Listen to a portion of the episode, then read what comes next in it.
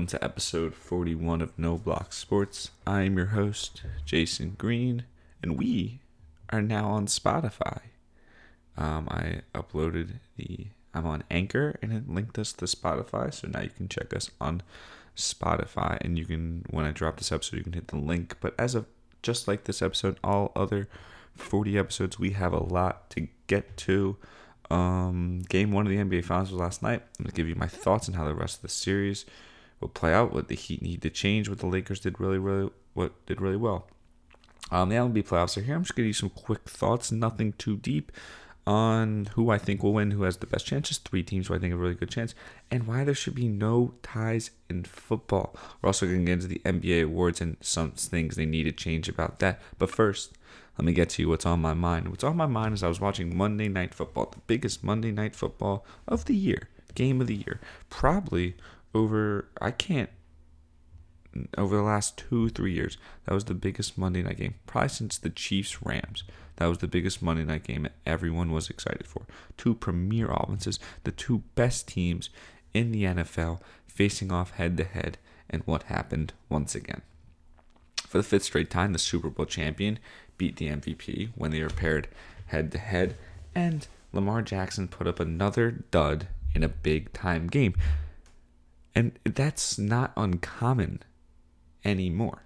Lamar Jackson is 21 and 4 in his regular season career. Three losses to the Chiefs and one loss to the Browns. He's also 0 and 2 in the playoffs. So let's just dive into these games. Let's go against the Chiefs first. His first game, he was 13 of 24 for 147 yards, two touchdowns, zero interceptions, 14 rushes, 67 yards, had a 91 quarterback rating, 63.7 QBR and a 27 to 24 loss. Now, anyone remembers that play. That was the fourth and 12 play of Patrick Mahomes rolling out to the right and throwing the absolute nuke the Tyreek Hill that he ran back for. Kind of contradicting myself, but it was an absolute amazing play that kept him in the game. Now, those aren't bad numbers, right? I mean, 13, 24, 107 yards isn't bad, but you accumulate over 200 yards. You didn't turn over the ball. Your QBR was good. The next game, this was in 2019. They they lost 33 to 28. Another high scoring game. He had 22 of 43, 267 yards, zero touchdowns, zero interceptions, eight rushes, 46 yards, and a touchdown, a 70.6 QB rating, and a 62.2 QBR. And then last night, he was 15 to 28, 97 yards, one touchdown, zero interceptions, nine rushes, 83 yards, 73 quarterback rating, and a 40.4 QBR. None of those are bad. Now, maybe for him, that's a bad game, but he didn't turn over the ball in any of those games. He accumulated over 200 yards almost in every single one of those games. He also had rushing touchdowns. His QBR in those combined games are above average. His quarterback rating, not so much. But let's look at the playoffs now in the first year against the Chargers, he was 14 to 29 for 194 yards, two touchdowns, one interception, nine rushes, 54 yards, 70.8 quarterback rating, and 11.4 QBR, and a 23-17 loss to the Chargers. And finally, against the Titans last year, a loss of 28 to 12, 31 to 59 for 365 yards, one touchdown, two interceptions. He had 20 rushes for 143 yards, a 63 quarterback rating, a 30.4 QBR. And why I just told you all of that, every single individual statistic from each of those games, he lost all five. He is 0 and 5 in the biggest games of his career. He's 0 and 5. None of the other regular season games, you could say his first couple games mattered to prove that he was in NFL, but once everyone knows he started winning, you can go look at every single game he played, and the five best teams he has played in the man- when it matters most, he has lost. In a game that actually matters, in a game that defenses rise to the top, he has lost and he hasn't looked good. And it reminds me of someone that is an all-time offensive talent, an all-time talent that revolves a, a, system around them by the right coaching that can get him to his peak, and that is James Harden. It's the same way. Now I'm looking at James Harden's career, right? And same thing with Lamar Jackson. He puts up some good numbers in this in this game. But when it comes down to it, when you need him most, can he get it done? I'm talking about game six of the Western Conference Finals, or sorry, the Western Conference Semifinals against San Antonio when he was a minus 39 from the floor. Oh, sorry, they lost by 39. He was a minus 28 from the floor. He was two of nine from the field. I'm looking back when they when they lost game 7 and game 6 with no Chris Paul and he wasn't I would say great. He was a minus 13 one time, was a minus 19 the other time. He shot a combined 6 of 25 from 3. He was 10 and 24 one game, 12 29 another game. Now, he put up numbers, right? This is the thing about James Harden and Lamar Jackson that people are going to get confused. Every single year, they're going to put up numbers and they're going to look really good on the stat sheet. And they're probably going to win some games, right? But what does it matter, right? Like, what does it matter if you're not in the postseason. Oh, sorry, if you don't win in the postseason. James Harden has never been able to win the postseason. Yes, he came as close to Duke and I'm a big James Harden supporter. Right, he lost Game Seven to the Warriors, and I'm never gonna knack him for that. But he also lost Game Six to when in Game Four and Five and Six, or sorry, Game Five, Kevin Durant got hurt, and in Game Six they lost in Houston. I am to knock him for having a double digit lead in both in game six and seven and losing to Golden State. And I am to knock him for losing with no Kawhi game six in Houston. Or I think that was actually in San Antonio. But still losing game six with no Kawhi Leonard. And you were inept the entire game. I don't care you beat Oklahoma City. I don't care that you almost won another MVP and you average 35 points a game. I don't care Lamar Jackson will lead the NFL in rushing as a quarterback and put up absurd numbers every single year. It doesn't matter. I don't think the Ravens are going to lose another game this entire year. I think they'll go 14 and 2, 15 and 1, 13 and 3 and be the first seed in the AFC. Well, the Chiefs will maybe take their foot off the gas a little bit and the Ravens once again won't. Because greatness was on the other side right? Every time James Harden plays, yeah, he's great. Offensive numbers are great. Obviously, he doesn't play defense just like Lamar Jackson, and you can't really affect the other side. And obviously, the Ravens' defense wasn't great that night.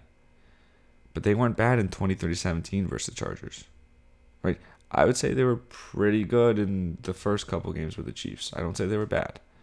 And I don't think they were really bad against Titans. It's all about same thing with James Harden, Lamar Jackson. Can they make the play? Can they make the play? And for the first three years Lamar Jackson's career, I know it's early. You're thinking, Jason, you're harping on the kid. You want to put him at an MVP level? You want to put him at a consistent MVP level every single year? You cannot be 0 5 in your five biggest games. Just like I would say in James Harden's five biggest games. I'm not going to count the NBA Finals 2012. I'm going to count Game 6, Game seven of 2017, Game six and 20 and 26 and 2018. I'm gonna count Game six in 20 in 20, 2017. I would say those are the four biggest games in James Harden's career, and he is 0 and 4. He has never won the biggest game of his career, and neither is Lamar Jackson. Both of them are great offensive talents that I'm not sure, and I actually believe neither of them can win a championship with their style of play. And maybe that changes if some things happen, and maybe I'm wrong by the end of the year and the Baltimore Ravens shock and win a Super Bowl. But I said last year they weren't Super Bowl contenders because they did the same thing to us the year before. And I'm not putting them as Super Bowl contenders till I see them win a playoff game. And that is what's on my mind. All right, so before we get into the finals game last night, I want to talk about the NBA voting for a brief three to five minutes. 111 people voted, or yeah, for these awards, right? And 15 of them voted for LeBron James for MVP. And I'm going to get to that in a second, but I want to get to the issue with these voting and how some people don't take it seriously. I'm going to tell you what they got right and what they got wrong. For first of all, let's go Defensive Player of the Year. How is Ben Simmons not a top three Defensive Player of the Year candidate? In the highest percentage of guarding the number one option, Ben Simmons has done that. He guarded the best option on every single team. That's all you ask him to do. Rudy Gobert can't do that. Anthony Davis can't do that. And Giannis didn't do that. Ben Simmons did that. That is how you're supposed to win Defensive Player of the Year. And now, that is not a knock on what Rudy Gobert can do because obviously they're centers and they're big men. But why is that not helping Ben Simmons' case. I just don't know where the voters were thinking there. I think Ben Simmons might be the best defensive player in the NBA. That's why I remember I did a Mats on my mind segment. I did his uh, differences between them when he's guarding them, the shooting percentage when he's guarding them when he's not, and it was absurd. He's a defensive monster. There's nothing he can't do. He also led the NBA in steals. So, not sure where this came from, but let's go to the rookie of the year voting, right? So one guy didn't vote for Ja Morant. This guy named Joe Crowley, and I just want to dis- let's dissect his reasoning, right? His tweet was, and I quote: First of all, I love, I absolutely love that.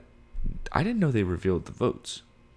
Is this new that they reveal who voted for who? Because I don't remember that. Because I would love to know who re- voted for Carmelo Anthony for MVP in 2013 and who didn't vote for LeBron for Defensive Player of the Year. That, and I'm gonna get to that in a second. Actually, I can get to that right now. Um, for Defensive Player of the Year, but I mean that is unbelievable that LeBron and, and Marcus all got second team, but that is a whole nother story, and I'll get to that second. But Joe Crowley, Jay Crowley Hoops, I think covers the Chicago Bulls, said, and I quote, add Ja Morant. Ja is a transcendent player, no arguing that, but the rookie of the year should go to the most impactful. The NBA built a TV schedule around Zion and expanded the bubble for Zion. His 24 games were must-see TV. I'll take that 24 and change, P, eh, change per and stand, I think he meant PER, and stand on that side history. So let's dissect this. Most impactful the Pelicans didn't make the playoffs. They didn't have a winning record. Um, the NBA built a TV schedule around Zion, expanded a bubble for Zion. That actually may be true, and I can't argue that. But how does that make you the rookie of the year? You have to play. No rookie has ever played 24 games and won rookie of the year. The closest was Allen Iverson, who won like 65. Joel Embiid played 41 and deserved it, but Malcolm Brogdon got it because he played more games. I didn't hear any complaining about that. I wonder if Joe Crowley voted for them it just amazes me. Like this, and if you say yo unanimous doesn't matter, it does matter. Like we're gonna look back at this in history. That's why when Steph Curry's the first unanimous MVP, I laugh. Like I mean that's great, man. It's awesome for Steph Curry. But LeBron should have won in 2013. You're telling me Michael Jordan should never have won unanimous MVP? You're telling me Shaq should have never won unanimous MVP? I believe he was one vote off as well. It is just asinine and ridiculous, and it doesn't make any sense. So, Joe Crowley, I respect you for having your own opinion, but as I say to some of my friends, your opinion is just wrong.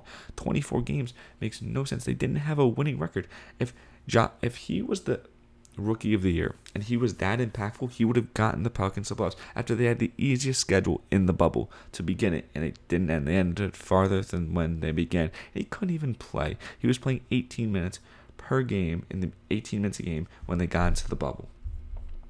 He never even got a chance to really, really play.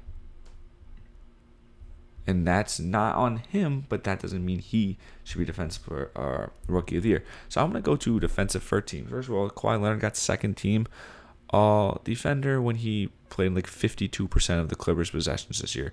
Not sure how you get that. And Pat Bev, I believe, was like 48% of the Clippers defense uh, possessions. So I'm not sure how, if you don't play over like 70, the majority, or majority is over 52, but I mean, he got Pat Bev got plurality and he still got it. So not sure how they got on that, but let's look at this voter. Here's a particular voter. So I mean, this thing. This is the reason thing they change. I got two examples, right? Nick Wright tweeted, who if you don't know Nick Wright, he's on Fox Sports One. First things first. He said one particular NBA voted NBA award voter who had Luka and Drummond on first team all defense, Kristaps Porzingis, Russell Westbrook, and Hassan Whiteside on second team all defense. His offensive player of the year bout had Drummond first and Hassan Whiteside second. He also had Brandon Ingram, Andre Drummond, and Trae Young on his all team second NBA. His all team second NBA. And he finishes the tweet by saying he clearly doesn't watch the league he votes on. How seems like a lot of these people have that, and you and like that guy shouldn't vote next year. He shouldn't vote. I'm down for the players to vote, but I believe the players have voted before and it hasn't gone that well. I don't know the best way to vote. I really don't. Maybe it's the GMs. You get all 30 league GMs, you get all 30 head coaches, right? That's 60 and head scouts, the best basketball minds. I mean, that's 90. And then some media members, like your head, head, like one from each network, and you get around 100 from there. I'd say 101 is what you need. All right, yeah, 1586, right, was LeBron vote, or 1685. So maybe that's how you do it. I, some of these NBA writers are biased because they cover these teams. Not like Joe Crowley was biased. He had nothing to do with Ja Morant. He was a Chicago guy. But the Andre Drummond first team all defense, like, who is this guy? Andre Drummond, like Andre Drummond's a fine defensive player, and Hassan Whiteside had a very good defensive year. I think he led the NBA in blocks. But come on, man. He's an opportunistic blocker. He's not really a defender blocker, if that makes sense. But now, I want to get to the MVP. I really have no issue with most improved player of the year. I didn't think Devonte Graham deserved it. He played more minutes. He still shot 37% from the field. That's not good. Brandon Ingram deserved it, no doubt. I have no issue with Coach of the Year, no issue with Executive of the Year, but I do have an issue with MVP. And I have an issue with MVP because it's not that Giannis didn't deserve the MVP. He's the first MVP in Defensive Player of the Year since Hakeem Olajuwon and Michael Jordan. Third time in NBA history, which is a humongous accolade. It's not like I don't think he deserved it. It's that the narrative changed. It's just how did LeBron go from he plays in the weak East? So yeah, he plays in the weak East. It's a cakewalk every single year. It doesn't really matter to Giannis playing in the weak East, and all of a sudden it's very impressive. All of a sudden, the number one seed means something in the East all of a sudden LeBron, the hard West, he couldn't tackle the hard West, and he gets the number one seed. I remind you that the Bucks were in the playoffs last year. I remind you the Lakers were not. I remind you the Lakers play in the Western Conference. The Bucks do not. I remind you for the second straight year, the Bucks have disappointed in the playoffs, and Giannis has another bad playoff series. And I get it; it's a regular season award, but I would actually change that. I would only change MVP to a regular season and playoff award. And I'm serious when I say that. Only MVP. Your first team All NBA, second team All NBA, third can all be in the regular season. But your MVP should be regular season and playoffs. And people really don't think, um, people guess that really doesn't really make sense. And obviously, it has a lot of things to work through. But that's what I'm doing. I mean, the playoffs are where the most valuable players shine. How can you be a true MVP if you're not in the real situations? I mean, 45 of your games in the regular season don't mean anything if you're a good team. Win or lose, you're going to make the playoffs. Yes, seeding does matter, but did it matter for the Miami Heat? No, they clicked at the right time. This proves that Jimmy Butler is a lot more valuable and should be viewed in the MVP conversation a lot more differently. You can't go all out 82 games to win MVP. Some people just can't if they want to. Giannis obviously had the ability to do it again this year, but I just don't like how the narrative changed. Then he got LeBron got 16 votes or 15 votes out of 80 out of 102 or 101, which is the biggest margin gap if he ever comes second. LeBron's coming second four times in his career on MVP, four times. That's tied with Jerry West and Larry Bird for the most in NBA history. You can't tell me after watching game one of the NBA Finals last night and this entire playoff series that LeBron's not and still the most valuable player in the NBA. And it's not even close. I just don't know where, once again, the narrative changed and somehow LeBron is still underappreciated. All right, so let's actually talk about that game last night, just the way my schedule lines up and when I can record episodes. Drop them on Thursdays, so I had to wait till game one of the MFLs. I did tweet Lakers in six. So that's my official prediction. I'm putting that out right there. You can go back on the Twitter page at No Black Sports One, and that's where you can find it. But let's dissect last night's game. Now it's only game one. Okay, it's only game one. But here's some things I, I mean, I noticed. Let's just look at the numbers real quick. The Heat and the Lakers were one point tied at 11 threes, right? And the game was a blowout. That is what amazes me. Lakers shot 15 to 38 from three. The Lakers shot 11 to 35. I, this is simple. This is real simple. If the Lakers equal the Heat in three pointers made, the series is over in five, four, maybe. This is not going the distance. You need. I tweeted this. When the Lakers they shot a combined, I mean like 16 of 86 or something like that, 26 of 86 in their three losses in three. It's like 29 percent. That is abysmal, or less. It's like 24%. It's abysmal. But yet they were competitive in all three of those games. If the Lakers just shoot an average percentage from three, they are so hard to beat. They are so hard to beat. Now, a couple things I noticed early in the game, right? Obviously, hopefully, Bam Adebayo is healthy. Hopefully, Goran Dragic come back and play. Because obviously, without either of those two, it is going to make it. I mean, without Bam, you're done. But Goran Dragic, Kendrick Nunn can play that role. Okay, I'm not saying he's as good as Goran Dragic, but he plays the same exact role that Goran Dragic plays, and he actually looked good last night. Something I'll give the Heat credit for is they fought. They kept fighting and fighting and fighting, and it reminds me of Game Three. No, yes, Game Three of the NBA Finals in 2015. Cleveland was blowing out Golden State, right? And they took a 2 1 lead. And obviously, Cleveland was the worst team. But what got Golden State going in that series is Steve Kerr implemented David Lee. And David Lee put a spark at the end of that game and made it look good. And no one thought of it at the time. But then David Lee was a key factor in games four, five, and six as he was. Uh, he was just a different look that the Cavs weren't prepared for. If you look at the game last night, I mean, Kendrick Nunn came in and shot 8 for 11 for 18 points. Kelly Olynyk came in. Derrick Jones Jr. You had some guys that weren't playing before that maybe got them a rhythm and maybe giving the Heat a different, or sorry, the Lakers a different look that they will not be prepared for. But let's just go to some takeaways I saw. Takeaway number one. No one in the NBA can guard Anthony Davis. I can't think of a single player or single team that matches up except maybe the Bucks maybe the Bucks. And the, and the Sixers, I guess if they went their double big. Right? But this double big that the Lakers do, it forces Bam Adebayo to guard Dwight Howard, which is fine, right? It's what you want. And Bam Adebayo was killing that on, on the other side of the ball. But now you got Jae Crowder and Anthony Davis. Right? When you put the double big, and all the Heat did, they just doubled him. You did the right play. You got Anthony Davis's hands. But if you don't double him, he's just going to shoot over you. They did double him. He's smart enough to make the right pass, and the Lakers knock down the three. Something you're picking your poison. Obviously, obviously you're going to go with not a good shooting team, shooting threes, but they hit him last night. All they did is they just they hit him, they hit him, they hit him. 15 to 38 is excellent. And I'm telling you, 11 of 35 isn't bad. 31% isn't isn't good, but isn't bad. Some things are like Jimmy Butler shot the ball well last night. I thought he played great when he was playing.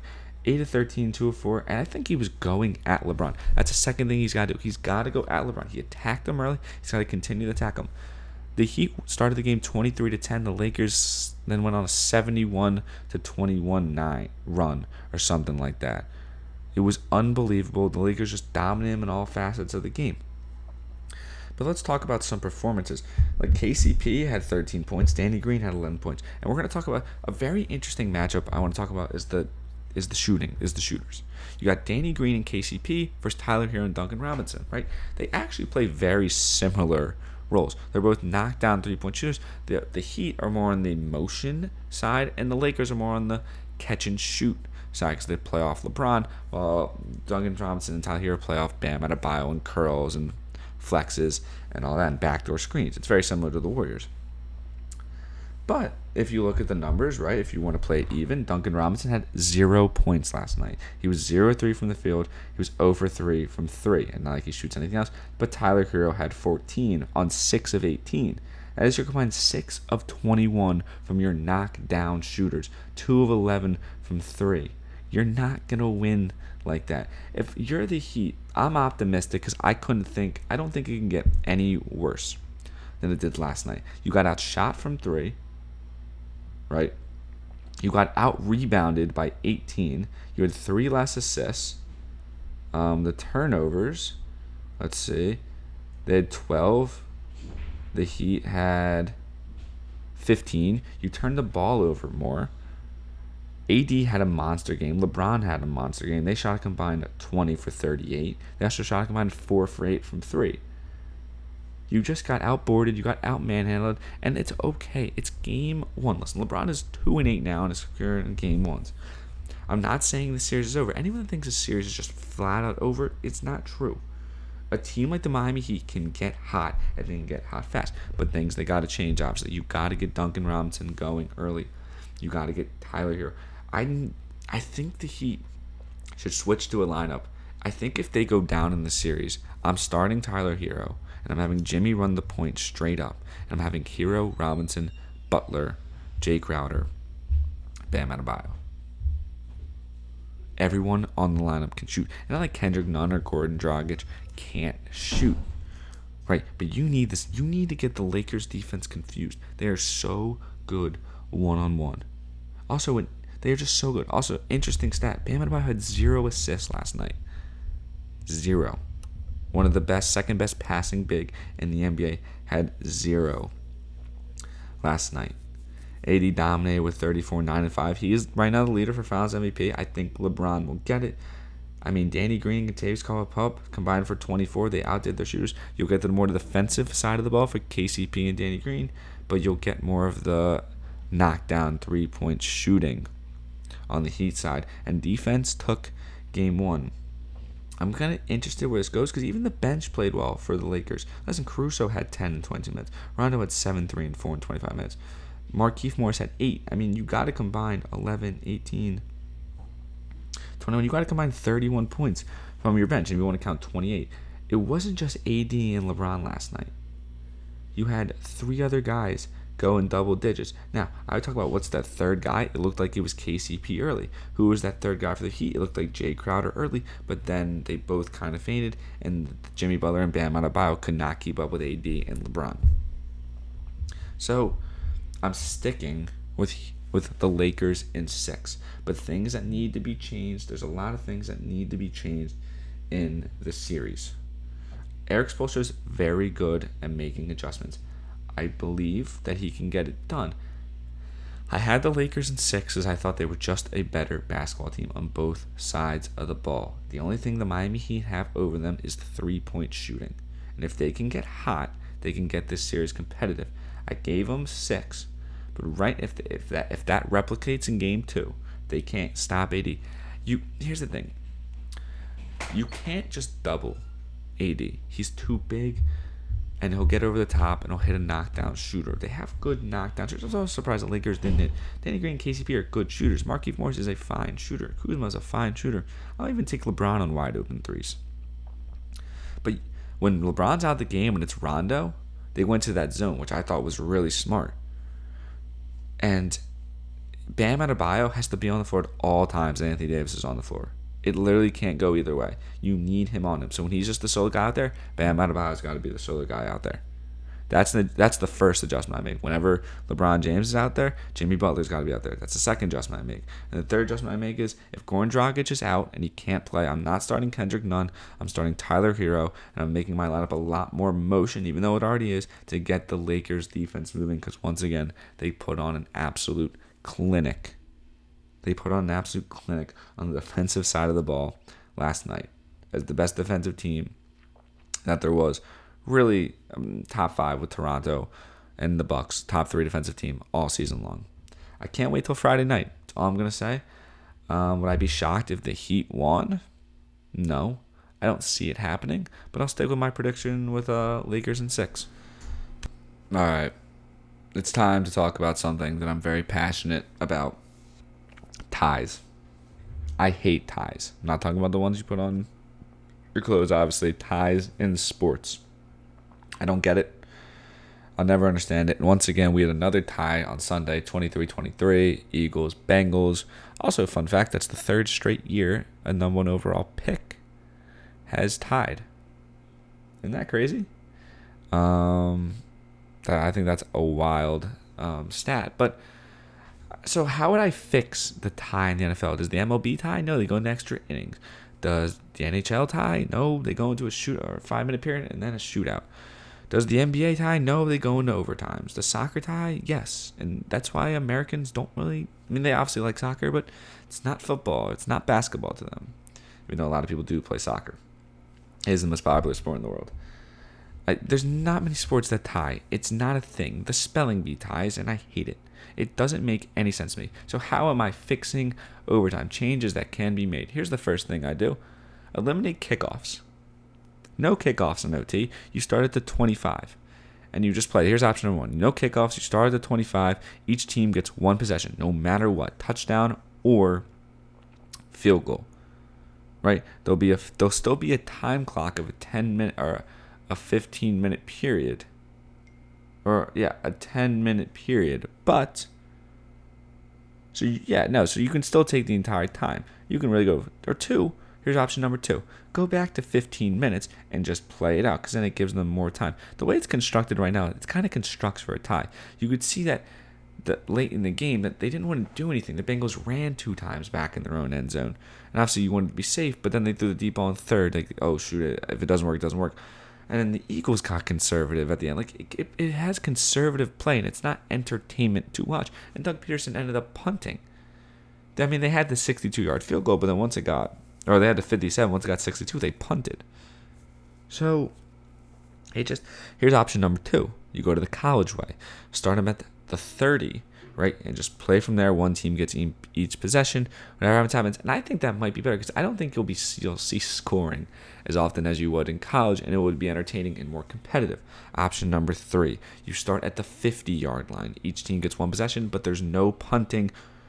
And, but there's no punting. You have to go for it on fourth down. So you can kick the field goal, but you have to go for it on fourth down.